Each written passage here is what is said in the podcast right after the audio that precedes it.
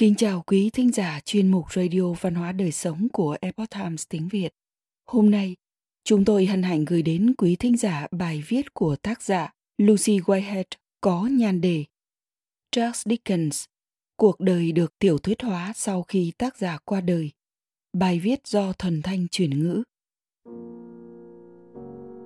Charles Dickens là một nhà văn và là nhà phê bình xã hội người Anh – Ông đã tạo ra một số nhân vật hư cấu nổi tiếng nhất thế giới và được nhiều người coi là tiểu thuyết gia vĩ đại nhất của thời đại Victoria với những tác phẩm bất hủ như Oliver Twist, David Copperfield và A Christmas Carol. Khi Charles Dickens qua đời vào ngày 6 tháng 9 năm 1870, các tờ báo ở cả hai bên bờ Đại Tây Dương đã coi sự ra đi của ông là một mất mát lớn và họ để quốc tang cho ông. Họ nói rằng những nhân vật trong tiểu thuyết mà ông đã tạo nên là một phần quan trọng trong di sản nghệ thuật của mình.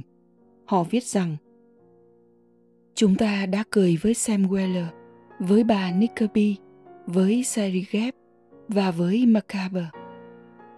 Bản thân Dickens cũng là chủ đề của một cuốn tiểu thuyết về cuộc đời ông – Tuy nhiên những năm sau ngày ông qua đời, những người của thời đại Victoria đã càng ngày càng hư cấu nhân vật Dickens, cả trong các tác phẩm được xuất bản công khai lẫn trong các tác phẩm được lưu hành riêng trong cộng đồng những người hâm mộ.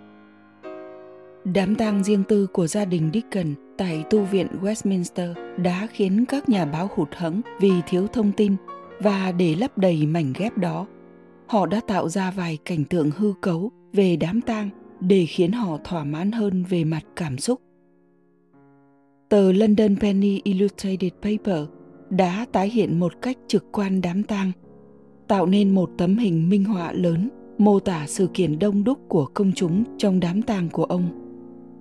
Dưới đó là tiêu đề Charles Dickens là niềm vinh hạnh của quốc gia. Mặc dù thừa nhận hình ảnh là hư cấu, nhưng họ đã lập luận rằng một lễ tang như được mô tả trong engraving chắc chắn sẽ thể hiện tốt nhất tình cảm sâu sắc của quốc gia đối với sự ra đi đầy thương tiếc này. Tuy nhiên, việc xuất bản cuốn sách Cuộc đời của Charles Dickens do John Foster viết năm 1972 đến năm 1974 đã đánh dấu một bước ngoặt trong việc tạo nên một nhân vật Dickens được tiểu thuyết hóa. Những độc giả thời Victoria giờ đã có một cuốn tiểu sử đầy đủ từ khi sinh ra tới khi mất của Dickens. Nhờ được một người bạn đã biết ông trong suốt thời kỳ trưởng thành của ông.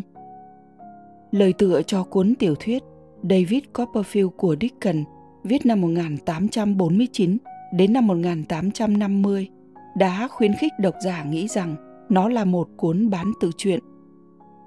Tuy nhiên, phải tới khi cuốn tiểu sử do Foster viết ra đời, toàn bộ mức độ tương đồng giữa Dickens và nhân vật tiểu thuyết Copperfield mới được công khai. Việc tiết lộ rằng trước khi Dickens nổi tiếng thế giới ở tuổi 20, cha ông đã bị bỏ tù vì nợ và ông đã bị làm dụng lao động trẻ em trong một nhà kho tăm tối. Đã tạo nên một câu chuyện để đời cho Foster mà báo chí mô tả cuốn tiểu sử này là đối thủ với cuốn tiểu thuyết ăn khách nhất của Dickens. Bần cùng thành giàu sang Ấn bản Life của Foster do Chapman and Hall xuất bản năm 1897 có 28 hình minh họa do Fred Barnard vẽ. Có một hình ảnh đầy cảm xúc vẽ Dickens khi còn là một cậu bé làm việc trong một nhà kho tối tăm. Dickens đã viết về mình vào thời điểm này – mà cuốn tiểu sử của Foster là nguồn duy nhất còn lại của chúng ta. Trong đoàn từ chuyện này, Dickens mô tả cách ông được đưa xuống làm việc cùng với các cậu bé khác trong nhà kho. Cậu cẩn thận không để họ thấy sự đau khổ của mình và đảm bảo rằng cậu cũng làm việc chăm chỉ như họ. Tuy nhiên, những gì Bernard vẽ lại là hình ảnh cậu bé cô đơn, tuyệt vọng và có lẽ là kiệt sức ở nhà kho và trong cuốn tiểu thuyết cũng không mô tả về đoạn này. hình ảnh gần giống với nhân vật tiểu thuyết của Dickens về ngày đầu tiên ở nhà kho trong cuốn David Copperfield. Trong cuốn tiểu thuyết, anh chàng Copperfield trẻ tuổi viết Tôi hòa nước mắt của mình với nước rửa những chiếc chai thuốc nhuộm đen. Bernard đã nâng cao và diễn tả cảm xúc riêng tư mà Dickens viết trong phần từ truyện để tạo ra một hình ảnh hư cấu. Khi làm như vậy, ông đã làm mờ đi ranh giới giữa Dickens thực và nhân vật tiểu thuyết Copperfield.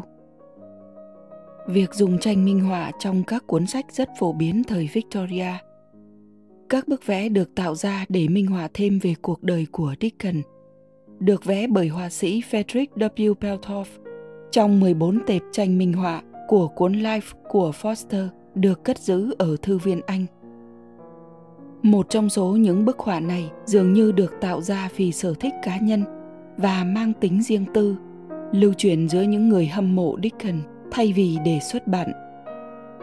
Còn có một bức phác họa cậu bé Dickens cúi chào một người bạn của cha mình. Hình ảnh này dựa trên một sự kiện mà Foster mô tả là diễn ra ở nhà kho nơi Dickens làm việc.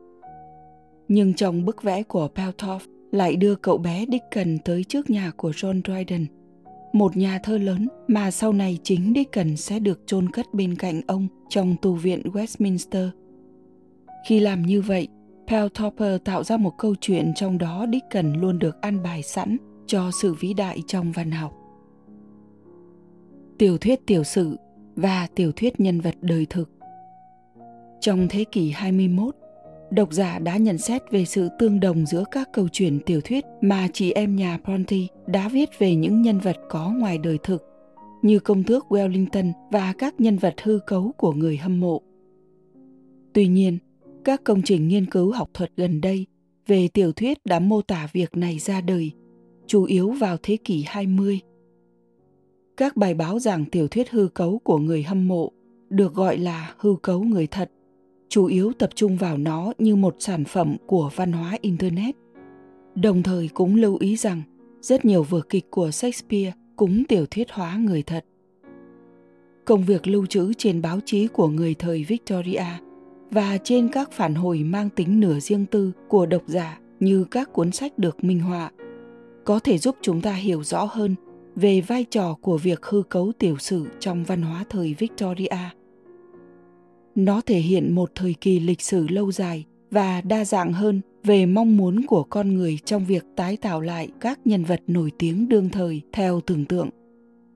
Nó cũng cho thấy rằng một phần di sản sáng tạo của dickens và cả những tác phẩm của chính ông là những hình thức sáng tác mà cuộc đời ông đã truyền cảm hứng cho người khác sáng tạo lucy whitehead là nhà nghiên cứu ứng cử viên tiến sĩ tại trường anh ngữ truyền thông và triết học tại Đại học Cardiff ở Vương quốc Anh. Bài báo này được xuất bản lần đầu tiên trên The Conversation.